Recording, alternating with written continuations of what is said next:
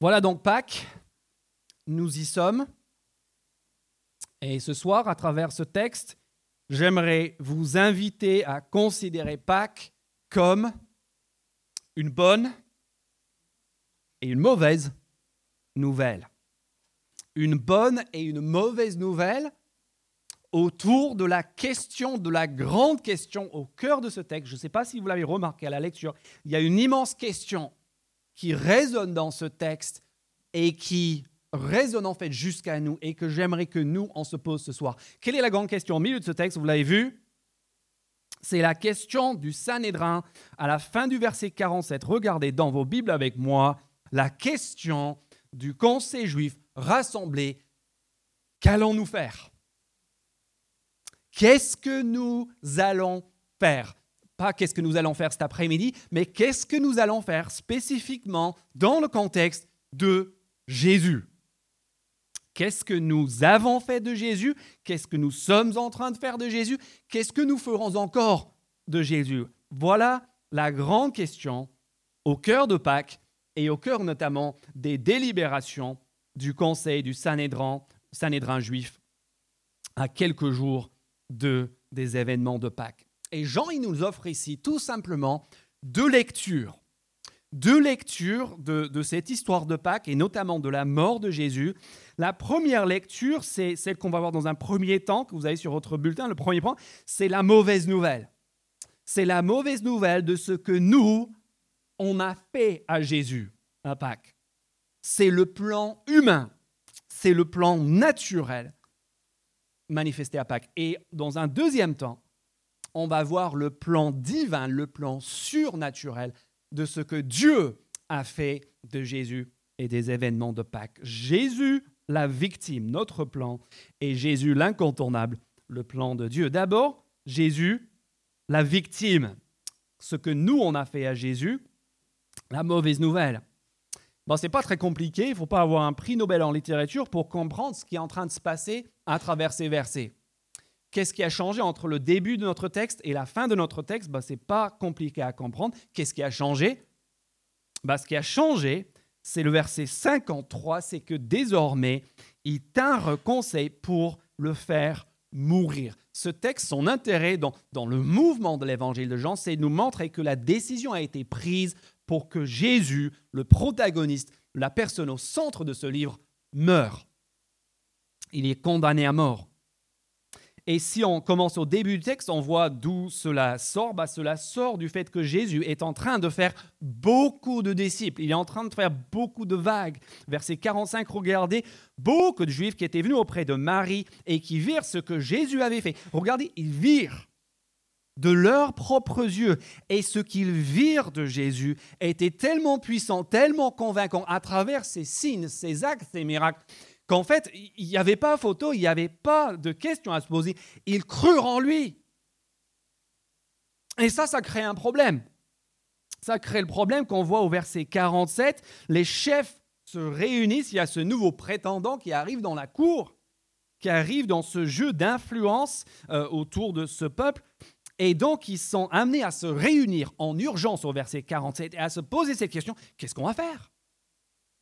Parce qu'il faut qu'on fasse quelque chose. Parce que regardez verset 48, si, si nous le laissons faire, si nous démissionnons, si nous n'agissons pas, si nous ne prenons pas les choses en main, si nous, si nous, ne traitons pas ce dossier, bah c'est simple. Regardez ce qu'ils craignent. Tous vont croire en lui. Les Romains vont venir, ils vont détruire notre ville et notre nation. Et c'est là qu'un dénommé Caïphe, qui est le grand prêtre, qui est le chef parmi les chefs, il a une idée lumineuse. Et son idée lumineuse, vous l'avez au verset 50. Regardez avec moi. Vous ne réfléchissez pas. J'ai une solution très simple, dit Caïphe. Vous ne comprenez rien. Bah, c'est simple. Voilà un coup de réel politique par excellence. Vous ne réfléchissez pas qu'il est dans notre intérêt qu'un seul homme meure. Devinez lequel Pour que le peuple et la nation tout entière ne disparaissent pas. Verset 53, il décide. C'est le bon coup. C'est la bonne stratégie. On va le faire mourir. Et au cas où vous pensez peut-être que Pâques, du coup, c'est en fait c'est la fête de l'antisémitisme, euh, c'est où on se rappelle que ces méchants juifs, en fait, ils ont tué Jésus. Et on est tenté, n'est-ce pas, de lire ce texte et de dire Oh là là là là, qu'est-ce qu'ils étaient méchants et mauvais. Et euh, en fait, on met de la distance entre eux et nous. Et si on fait ça, en fait, on passe complètement à côté de l'enjeu de Pâques. Parce que si on lit l'évangile de, Jean dans son ensemble, on s'aperçoit en fait que, les Juifs, il se trouve juste que les Juifs, ce sont les, c'est le peuple auquel Dieu envoie son Fils. Mais dans le fond, les Juifs sont juste de dignes représentants du monde, de l'humanité, de toute l'humanité, de vous et de moi, de l'humanité dans son ensemble qui, dans le fond, comprend avec Caïphe. En fait, Caïphe, à la fois, il comprend tout, il comprend rien. Mais ce qu'il comprend bien, c'est que véritablement, avec ce qui se passe autour de Jésus, en fait, il, va y avoir une confrontation. Oui, Caïphe dit, en gros, soit ce sera lui, soit ce sera nous. Mais il n'y a pas assez de place pour les deux. Et ça, c'est la première chose qu'on a besoin de voir ce soir ensemble. Parce que pour euh, beaucoup de personnes, euh, Jésus-Christ, si j'ose dire, Jésus-Christ, il, est un petit peu comme une cerise. Une cerise que l'on prend une fois qu'on a fait un énorme gâteau euh, magnifique, euh, appétissant et, splendide. Hein. et un, énorme, ou, voilà, ou un ouvrage de, Yannick Delpech ou d'un grand chef étoilé. Et, et on vient, et ça c'est notre vie. Et notre vie, elle est super, elle est splendide, elle est géniale.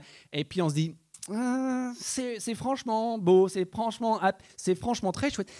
Mais il manque une, une petite quelque chose. Ah tiens, une cerise. Et on prend notre cerise et on dit, nickel, ça sublime le tout. Et ça, c'est quelque chose qu'on peut se permettre comme vision quand on est très éloigné des faits. Quand on n'est pas là, quand on n'est pas confronté au vrai Jésus, au Jésus de l'histoire. Et ces chefs, ils n'ont pas ce loisir, ils n'ont pas ce luxe-là de pouvoir juste dire, soit bon, il n'a jamais existé, a pas grand-chose, soit juste de dire, il est anecdotique, c'est un petit choix. C'est comme quand tu achètes une voiture, il y a une longue liste d'options. Et il y a aussi l'option Jésus que tu peux mettre sur ta vie si ça te chante. Caïphe est en train de comprendre que Jésus-Christ n'est pas comme les jantes en alu ou, la clim. Jésus-Christ, il n'est pas une cerise sur le gâteau. Jésus-Christ, s'il est quelque chose, il est le gâteau. Il, il, prend cette place. Tu ne peux pas juste l'insérer dans ton existence. Tu dois le traiter tel qu'il vient, tel qu'il se présente à toi. Et il se présente à nous comme quelqu'un qui en met plein les yeux. Et si on se pose la question de pourquoi, bah, qu'est-ce qu'il a fait pour qu'on veuille le supprimer, pour qu'on veuille se débarrasser de lui? Bah, Je vous laisserai le loisir de lire le reste de l'évangile de Jean, mais en fait, la première chose que Jésus, c'est peut-être d'ailleurs sa plus grande erreur, euh, tu sais, quand tu débarques dans un nouveau quartier, un nouvel immeuble, il y a une chose qu'il ne faut pas faire.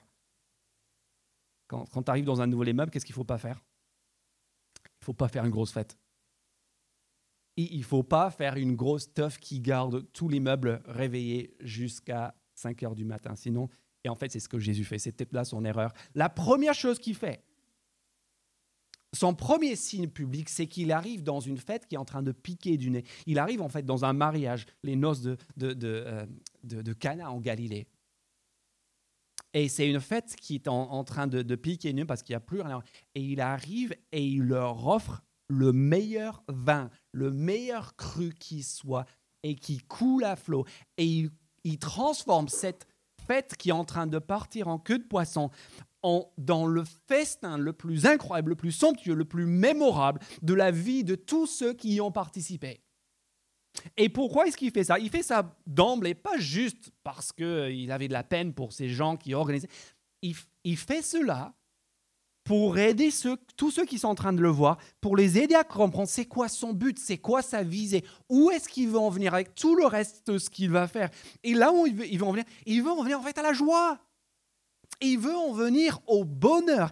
Il veut que l'existence de ceux qui le côtoient, de ceux qui croient en lui, soit quelque chose d'extraordinaire, de la joie, de l'épanouissement et du bonheur. Et en fait, c'est l'histoire de tout le reste de ce qu'il fait il, va, il va ensuite dans un temple le grand temple des Juifs et, et, il leur dit, mes amis, il est temps de fermer ce temple parce que toutes vos rites et toute votre religion, maintenant que moi je suis là, c'est terminé. Vous n'avez plus besoin de faire plein de choses pour aller Dieu. Moi, je vous assure une liaison directe avec Dieu. Je vous donne la joie, je vous donne un lien direct avec Dieu. Au chapitre 3, il rencontre Nicodème et il lui dit, tu veux un nouveau départ, tu veux remettre les compteurs à zéro, tu veux naître de nouveau, c'est possible, crois-moi. Après cela, il va rencontrer une femme euh, qui a eu cinq mariages catastrophiques, une, catastrophe sentimentale ambulante.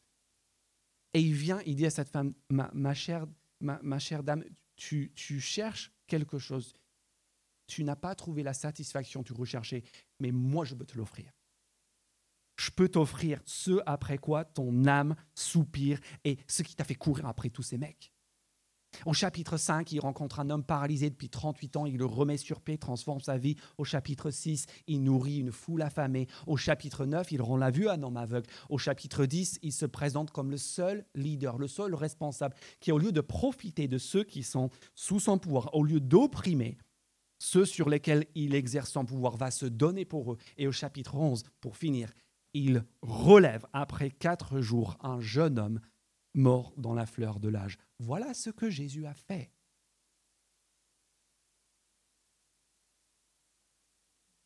Mais qu'est-ce qu'il a fait? Pour qu'on veuille le supprimer bah, Rien que le bien. Du début à la fin. Et pourtant, on en vient à vouloir le supprimer. Et quand on regarde sa vie objectivement, on, comprend très rapidement une chose. C'est si que si on veut le supprimer, ce n'est pas à cause de lui. Non, c'est à cause de nous.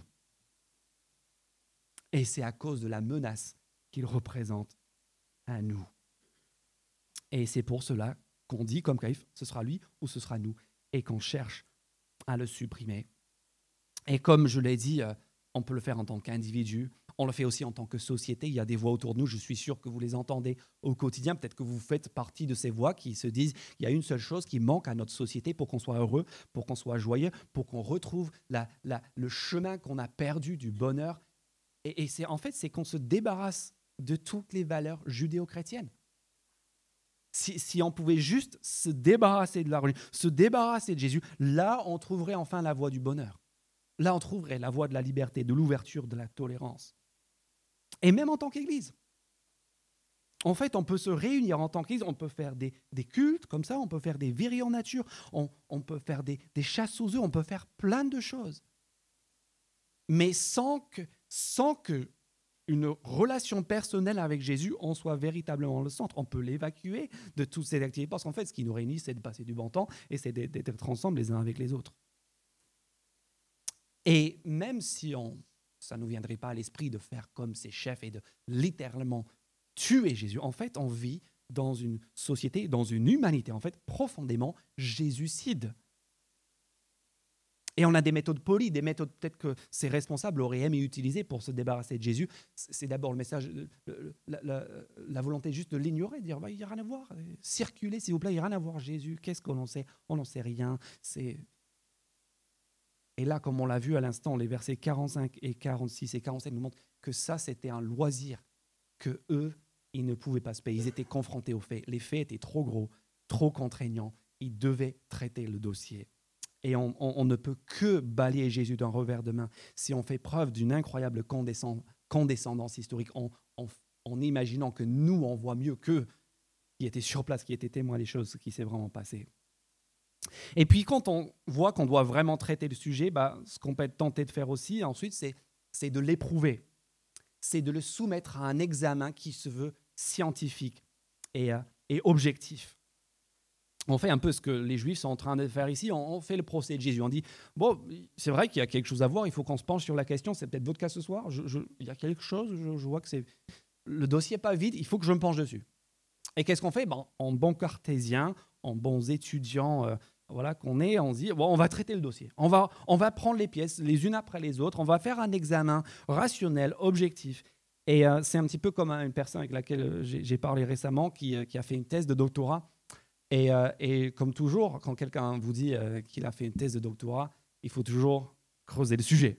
Parce que d'une part, ça fait parler la personne, et d'autre part, euh, voilà, tu, ouvres un peu tes horizons sur le monde. Et là, j'étais surpris parce qu'il m'a dit qu'il avait passé trois ans à travailler sur ce sujet, devenir de quoi est-ce que l'humanité a besoin pour aller de l'avant, sur quelles questions majeures est-ce qu'on a besoin de se pencher pour, euh, aller mieux en tant que société? Bah, voilà ce qu'il faut faire. Il faut faire des études sur les pirates génois du XVIIe siècle. Voilà, les pirates, le piratage génois au XVIIe siècle. Et c'est homme, il a passé trois ans de sa vie à regarder ça. Et j'imagine que si ton sujet thèse, ce sont les pirates génois du XVIIe siècle, ah ben, tu peux faire ton enquête. Et tu peux même faire de façon relativement objective. Parce que tu sais quoi, les conclusions de ta thèse, qu'est-ce qu'elles vont changer à ta vie? Que dalle Que dalle et, on imagine, et, des grands esprits au, 19e siècle notamment, et, aussi jusqu'à nos jours, ont fait cette erreur de penser qu'on pouvait traiter le dossier Jésus comme on peut traiter le dossier des pirates génois du XVIIe siècle. Et, euh, mais sauf qu'il y a un problème avec ça. Et le problème avec ça, on le voit ici. Et c'est ce qu'on voit dans le verset 48. On voit qu'en fait, il y a un immense conflit d'intérêts un immense conflit d'intérêts. Regardez verset 48. Ces chefs, ils veulent traiter le dossier faire son procès, examiner les pièces dans le dossier. Sauf que regardez verset 48. Si nous le laissons faire, tous croiront en lui, et les Romains viendront détruire et notre ville et notre nation. Et l'accent ici tombe sur le nôtre leur intérêt, d'ailleurs les, informations qu'on a des historiens de l'époque sur ces personnes qui, euh, qui, qui, exerçaient, qui gouvernaient le peuple à l'époque, euh, corroborent parfaitement ce qu'on a ici en Jean. C'est-à-dire que ces personnes n'étaient pas fondamentalement préoccupés par l'avenir de la nation en tant que telle. Ils étaient fondamentalement préoccupés par leur position. C'est notre ville, c'est notre temple, c'est notre nation. Et si Jésus prend trop de place, eux, ils vont perdre leur position, ils vont perdre leur pouvoir. C'est leur système qui va s'effondrer. Et c'est pour cela qu'ils sont parfaitement incapables de trancher objectivement le dossier. Si vous voulez un exemple, pense, c'est un petit peu comme si vous imaginez un juge, un juge qui est appelé à examiner un, gros procès au parquet financier d'un gros détournement de fonds dans une société importante et il passe six mois à éplucher le dossier, à regarder les preuves, à interroger les témoins. Et puis, au jour où il rend son verdict, à la surprise générale, il y a un non-lieu. L'entreprise, contre, contre ce que tout le monde pensait, l'entreprise est acquittée. Sauf que quelques jours plus tard, un autre fait est amené la lumière, à la lumière. Et c'est qu'en fait, ce juge, depuis six mois, couche avec la PDG de la société et qu'en fait, il vit à ses crochets. Et que si elle va en prison et si ses revenus sont coupés, en fait, c'est lui, c'est sa vie qui va s'effondrer. Et ça, en fait, les amis, c'est la situation de Caïphe et de ses responsables. Et c'est aussi notre posture vis-à-vis -vis de Jésus. Parce que quand tu vois Jésus et quand tu comprends qui il est vraiment, pas juste qui on imagine qu'il était, mais qui il est vraiment, qu'il est le gâteau, qui n'est pas juste un autocollant sur le haillon arrière de la voiture, mais qu'il est la voiture, il est le moteur, il est au poste du conducteur. Et qu'on ne peut pas le réduire sur une liste des options. Là, tu as, tu as un problème. Et tu comprends que c'est lui ou c'est toi. Et donc, qu'est-ce qu'on fait? Bah, Le plus simple, c'est le projet PAC. C'est le projet CAIF on l'évacue, on le supprime, on le tait. Et on se dit peut-être qu'on est en train de se pencher sur le dossier, mais au fond, si on est très honnête avec nous-mêmes, on est en train de reconnaître qu'en fait, on n'est pas en train de chercher la vérité, on n'est pas en train de chercher le bien, on est en train de chercher un prétexte. Et qui cherche trouve. Et, donc on va, on va la science, et puis les, catastrophes naturelles, et les tremblements de terre, et puis euh, la, théorie du genre, et, et puis euh, les croisades, il faudrait qu'on en parle un peu plus.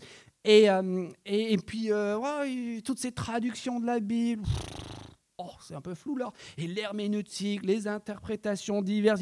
Et regarde, j'ai instruit le dossier, j'ai instruit le dossier. Et peut-être que ces questions sont importantes et elles ont leur place. Je ne veux pas dire qu'il faut les évacuer. Mais des fois, elles prennent une place. Et en fait, elles prennent une place prépondérante qui, influence notre jugement parce qu'en fait, on veut se, donner bonne conscience. On veut dire qu'on a traité impartialement le dossier, pièce par pièce. Mais vous savez quoi, comme par hasard, à la fin, on, en fait, on trouve notre victime.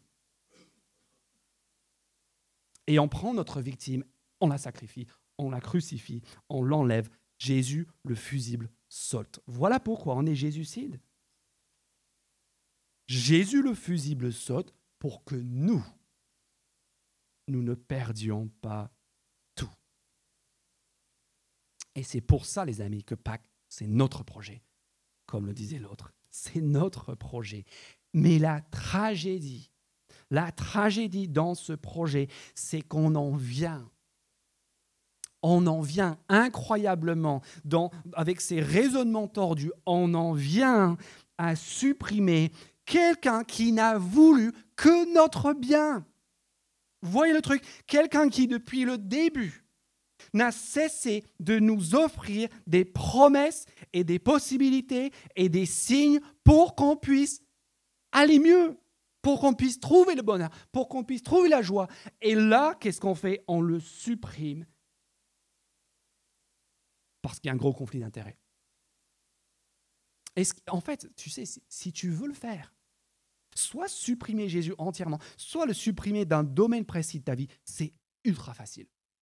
C'est, tu vas y arriver très facilement. J'imagine Caïphe qui rentrait chez lui le soir après ce procès. Et qu'est-ce qu'il a dit à sa femme, à votre avis, Caïphe?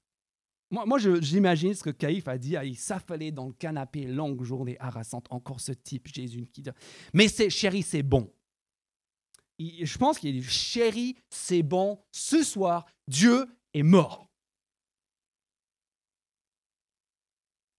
Il va plus nous embêter celui-là. On, l'a supprimé, on l'a évacué, on a traité le dossier. On va enfin pouvoir dormir sur nos deux oreilles. Vous savez, quand Nietzsche a dit il y a un siècle, Dieu est mort, c'était juste une reprise de Caïphe. En fait, c'était juste une reprise de l'ensemble de l'humanité. C'est bon, on l'a traité, on l'a évacué et on est pépère, on est tranquille.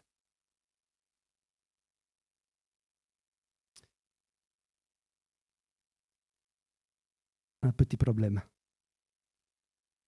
Un petit problème. C'est quoi le petit problème Le petit problème, les amis, c'est que c'est que nous, on est là. 2000 ans plus tard en France. Et, et entre-temps, ce livre Il est le livre le plus traduit, le plus diffusé, le plus vendu dans le monde. Et pour couronner le tout, la foi qui porte le nom de celui qu'on pensait avoir supprimé. Donc Caïphe disait, celui-là, on n'entendra plus parler, il viendra plus nous embêter. La foi qui porte son nom est la seule foi au monde à s'être répandue massivement sur les cinq continents. Vous voyez le problème? Le problème, c'est que le projet Pâques, le projet d'évacuer, de supprimer Jésus, a lamentablement échoué parce que Jésus, notre victime, Jésus, notre fusible, est devenu, avec le temps, Jésus, l'incontournable. Et ça, c'est la bonne nouvelle. C'est la nouvelle de ce que Dieu a fait de Jésus. C'est le plan surnaturel, le plan divin de rendre Jésus notre victime, en fait Jésus l'incontournable. Et il y a ici une incroyable ironie, il y a de multiples ironies dans ce texte. Mais en fait, ce que l'on voit avant tout, c'est que parce que Dieu est Dieu, et c'est peut-être d'ailleurs l'une des meilleures preuves que Dieu est Dieu, en fait, il se trouve que toute notre résistance, toute l'opposition humaine à Jésus et au projet de Dieu sert à faire quoi? Ça sert à quoi quand, quand, ces hommes décident de supprimer Jésus, de le tuer? Vous savez, ça ne sert pas à éteindre la chose, ça sert en fait à embraser un feu qui traverse le monde entier. Les projets de Dieu auxquels on essaye de s'opposer à travers notre opposition, en fait, ne, ne, font que prendre de l'ampleur. Si on veut comprendre le principe, faut que je vous raconte une histoire de ma vie. C'est quand j'ai rencontré ma femme. C'est là vous, va vous intéresser. Bon, c'était, euh, on, était, dans un groupe d'amis et euh, on commençait à, faire connaissance. Et un jour, on s'est trouvé à la plage. Et euh, bon, c'est la plage en, Bretagne, il faisait pas très chaud. Mais on était là et on discutait, on passait le temps comme les, jeunes désœuvrés qu'on était. Et, et, on est venu à faire des, petites luttes, des petites, voilà, des, petites, comment dire, voilà, faire un peu de d'arts martiaux divers et variés comme on pouvait. Et sauf que moi, j'avais jamais fait le moindre art martial et euh, par contre, ce que je ne savais pas, c'était que ma femme, en fait, elle était, euh, euh, elle était en fait, elle s'entraînait au judo depuis des années. Elle faisait des compétitions. Donc voilà, si jamais vous, voilà, ne, ne cherchez pas Salomé, sinon vous allez la trouver. Et moi, en tout cas, je l'ai trouvé. Et euh, je, l'ai vu, et bon, on va pas se mentir, je lui ai dit, tiens, c'est l'occasion un petit peu de se rapprocher, tout ça. Et donc, euh, et donc voilà, on a engagé. Et moi, je me dis, je vais l'écraser, il n'y a, pas photo, parce que voilà, ma force physique est supérieure à la sienne, elle n'a aucune chance. Et puis, euh, mais moi, je ne connaissais pas le principe du judo. Et vous connaissez le principe du judo? Le principe du judo, a priori, ce que j'ai découvert sur c'est qu'en fait, toi-même, tu n'as pas besoin d'être très costaud. Ce que tu fais, c'est que tu prends la force et l'énergie de ton adversaire et tu le retournes contre lui. Voilà, comme ça, exactement. Je fais une démonstration, voilà. Ça me prend encore un peu au trip. Et, euh, et du coup, moi, j'ai déployé ma force et au bout de deux minutes, j'étais en train de manger du sable. Et c'est exactement ce qui se passe ici avec ces responsables juifs. Ils exercent leur force pour détruire le plan de Dieu. Et en fait, ils mangent du sable. Et en, fait, ils ne font que avancer et euh, progresser le, projet de Dieu. Et donc, à travers cette action, Jésus devient incontournable. Il n'est pas il n'est pas là, il devient incontournable. D'abord, il devient incontournable pour la nation coupable. Regardez la première ironie ici, c'est au verset 51. Et c'est ici que, ah, une fois que Caïphe a dit son plan, qu'un seul homme va mourir pour le peuple, en fait, il, Jean rajoute une petite note de l'éditeur, verset 51. Jean dit, il ne dit pas cela de lui-même, mais comme il était grand prêtre cette année-là, il prophétisa que Jésus devait mourir pour la nation. Et ces lecteurs de Jean, ils auraient lu cela vers l'année 90 du premier siècle, sachant que Jésus est mort dans les années 30. Et entre avant les, années 90, quand, ce texte a été écrit, euh, il y a eu un événement assez important. En 70. Et vous savez peut-être ce qu'il s'est passé au premier siècle en Palestine en 70. Bah, Figurez-vous qu'il s'est passé exactement ce que Caïphe voulait à tout prix éviter. Il s'est passé, avec euh, la venue de Tite et de son armée, il s'est passé le verset 48 que les Romains sont venus. Et ils ont détruit ce lieu, cette ville, ils ont détruit le temple que Caïphe voulait protéger, et ils ont aussi réduit la nation juive, ils ont complètement perdu la souveraineté nationale, et ils ne l'ont jamais retrouvée par la suite. Et donc, si on lit, on dit, mais attends, en quoi est-ce que ce que Caïphe dit est une prophétie? Une prophétie, normalement, ça doit s'accomplir. Et si on le lit sur le plan politique, ça s'est jamais accompli. En fait, au contraire. Et c'est là qu'on doit comprendre c'est là qu'on doit comprendre. En fait, Jésus est mort en sacrifice pour sauver les intérêts de la nation, non pas en tant que bouc émissaire politique,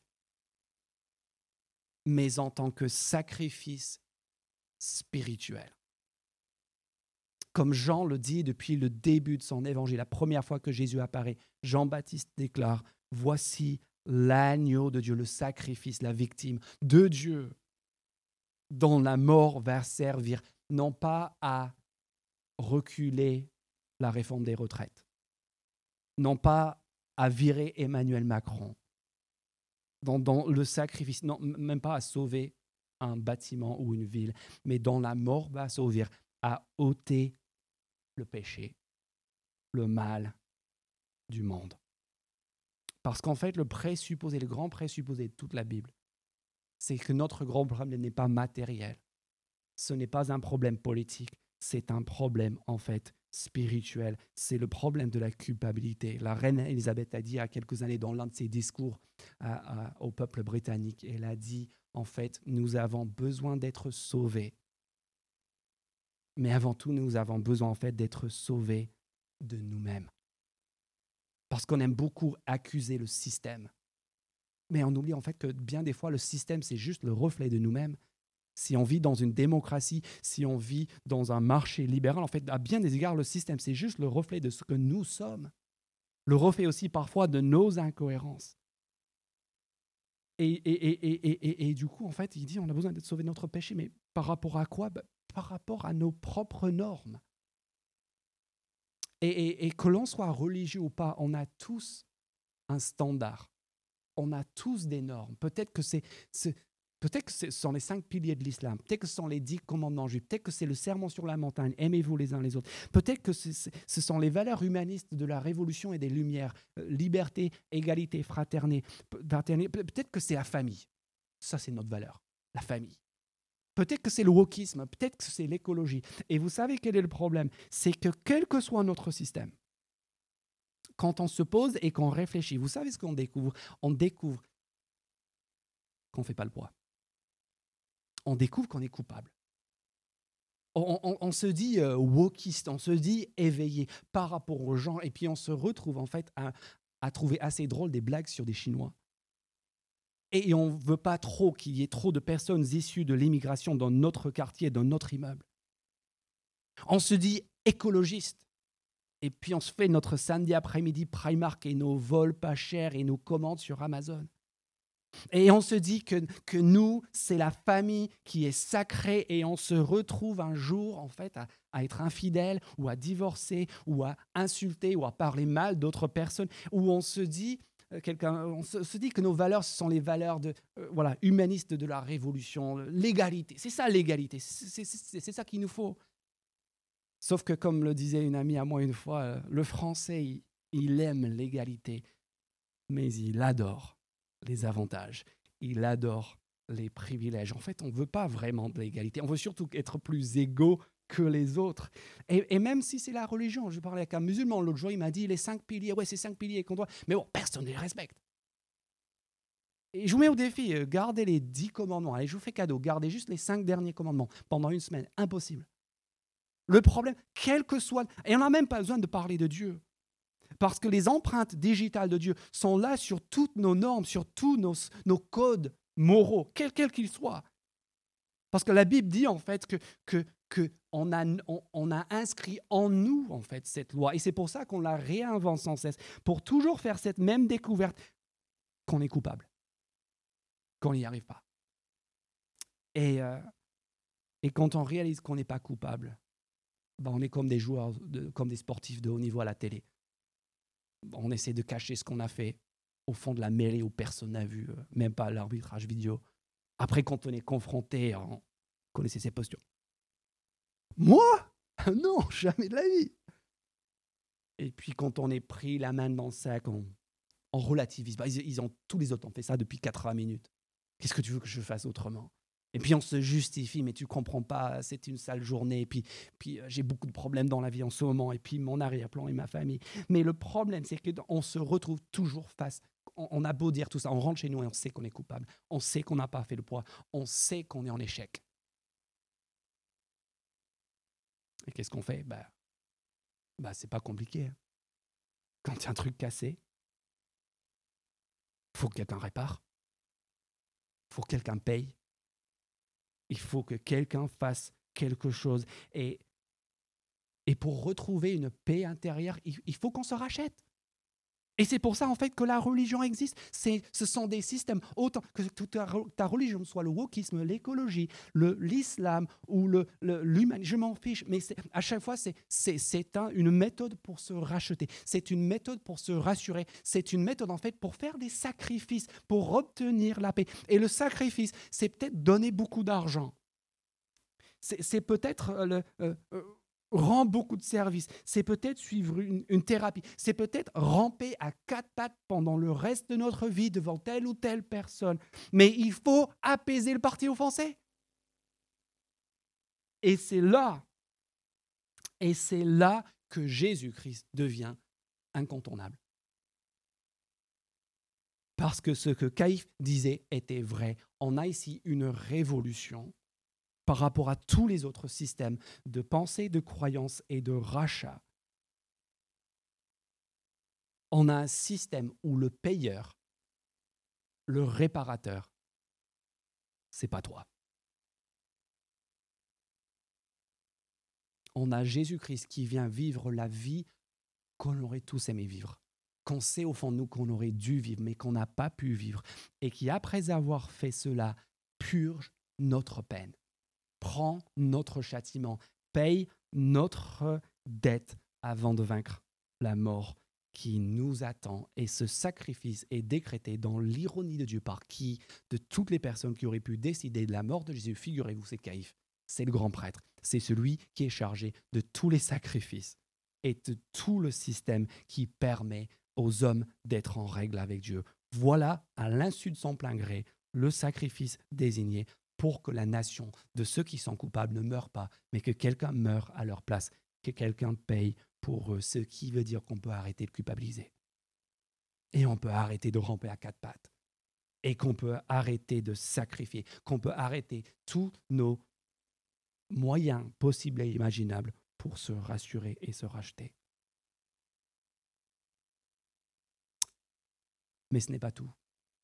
Il y a une deuxième ironie, et c'est l'ironie du verset 52. C'est que non seulement Jésus devient incontournable par son sacrifice pour tous ceux qui se reconnaissent coupables dans le projet Pâques de supprimer Jésus, c'est qu'en plus, il devient incontournable à travers le monde. Vous vous souvenez, au début, ils ont dit, si nous ne faisons rien, tous croiront en lui. Et qu'est-ce que Jean il dit au verset 52 Il dit en fait, non seulement Jésus va mourir pour la nation, Jésus va mourir pour, afin de réunir en un seul corps tous les enfants dispersés de Dieu. Et à cause, encore une fois, de leur décision de faire, faire mourir Jésus, tous les hommes, les hommes à travers les cinq continents, sur 2000 ans, vont croire en lui.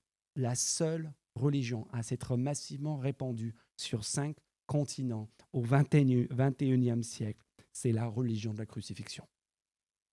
C'est la religion des hommes qui ont supprimé, qui pensaient supprimer leur Dieu. Et je pourrais vous donner plein d'exemples de comment cela se juge jusqu'à nos jours. Je vous donne juste deux exemples contemporains. L'exemple de la Chine. La Chine où le régime s'est opposé systématiquement au christianisme depuis des décennies et qui, si les courbes de croissance se poursuivent, va se retrouver dans quelques années à être le pays qui abrite le plus de chrétiens au monde. On pourrait encore parler de l'Iran, qui est le pays où les ONG estiment qu'aujourd'hui la foi chrétienne est dans la croissance la plus rapide, la plus fulgurante parmi tous les pays du monde. Et ça, ça doit nous encourager. Ça doit nous rappeler, surtout en Europe, on a peut-être l'impression qu'on est dire qu'en fait, la croix, elle a vraiment marché, qu'à travers le monde, le principe du judo est à l'œuvre. Toute la résistance contre ce mouvement, toutes les tentatives d'évacuer et de supprimer, au final, au final, ont pour résultat de réunir en un seul corps les enfants dispersés de Dieu. Et puis c'est aussi une invitation. Une invitation, qui que vous soyez ici ce soir. Vous pouvez venir de très très loin. Sachez que Jésus n'est pas juste un sacrifice pour quelques-uns, il est un sacrifice pour tous. Et il nous unit, il nous réunit en un seul corps à travers l'histoire et à travers notre monde. Voilà notre question, les amis. Qu'est-ce qu'on fera de Jésus? Qu'est-ce que nous allons faire de Jésus? Qu'est-ce qu'on a fait de lui? Qu'est-ce que nous sommes en train de faire de lui? Qu'est-ce qu'on va faire de lui? Est-ce que ce sera projet Pâques, le projet de le supprimer? Ou est-ce que ce sera le fait d'entendre cette invitation incroyable à recevoir Jésus, non pas en tant que fusible ou victime, mais en tant que celui qui rend possible le pardon de tous ceux qui sont coupables et qui réunit à travers le monde les enfants de Dieu en un seul corps?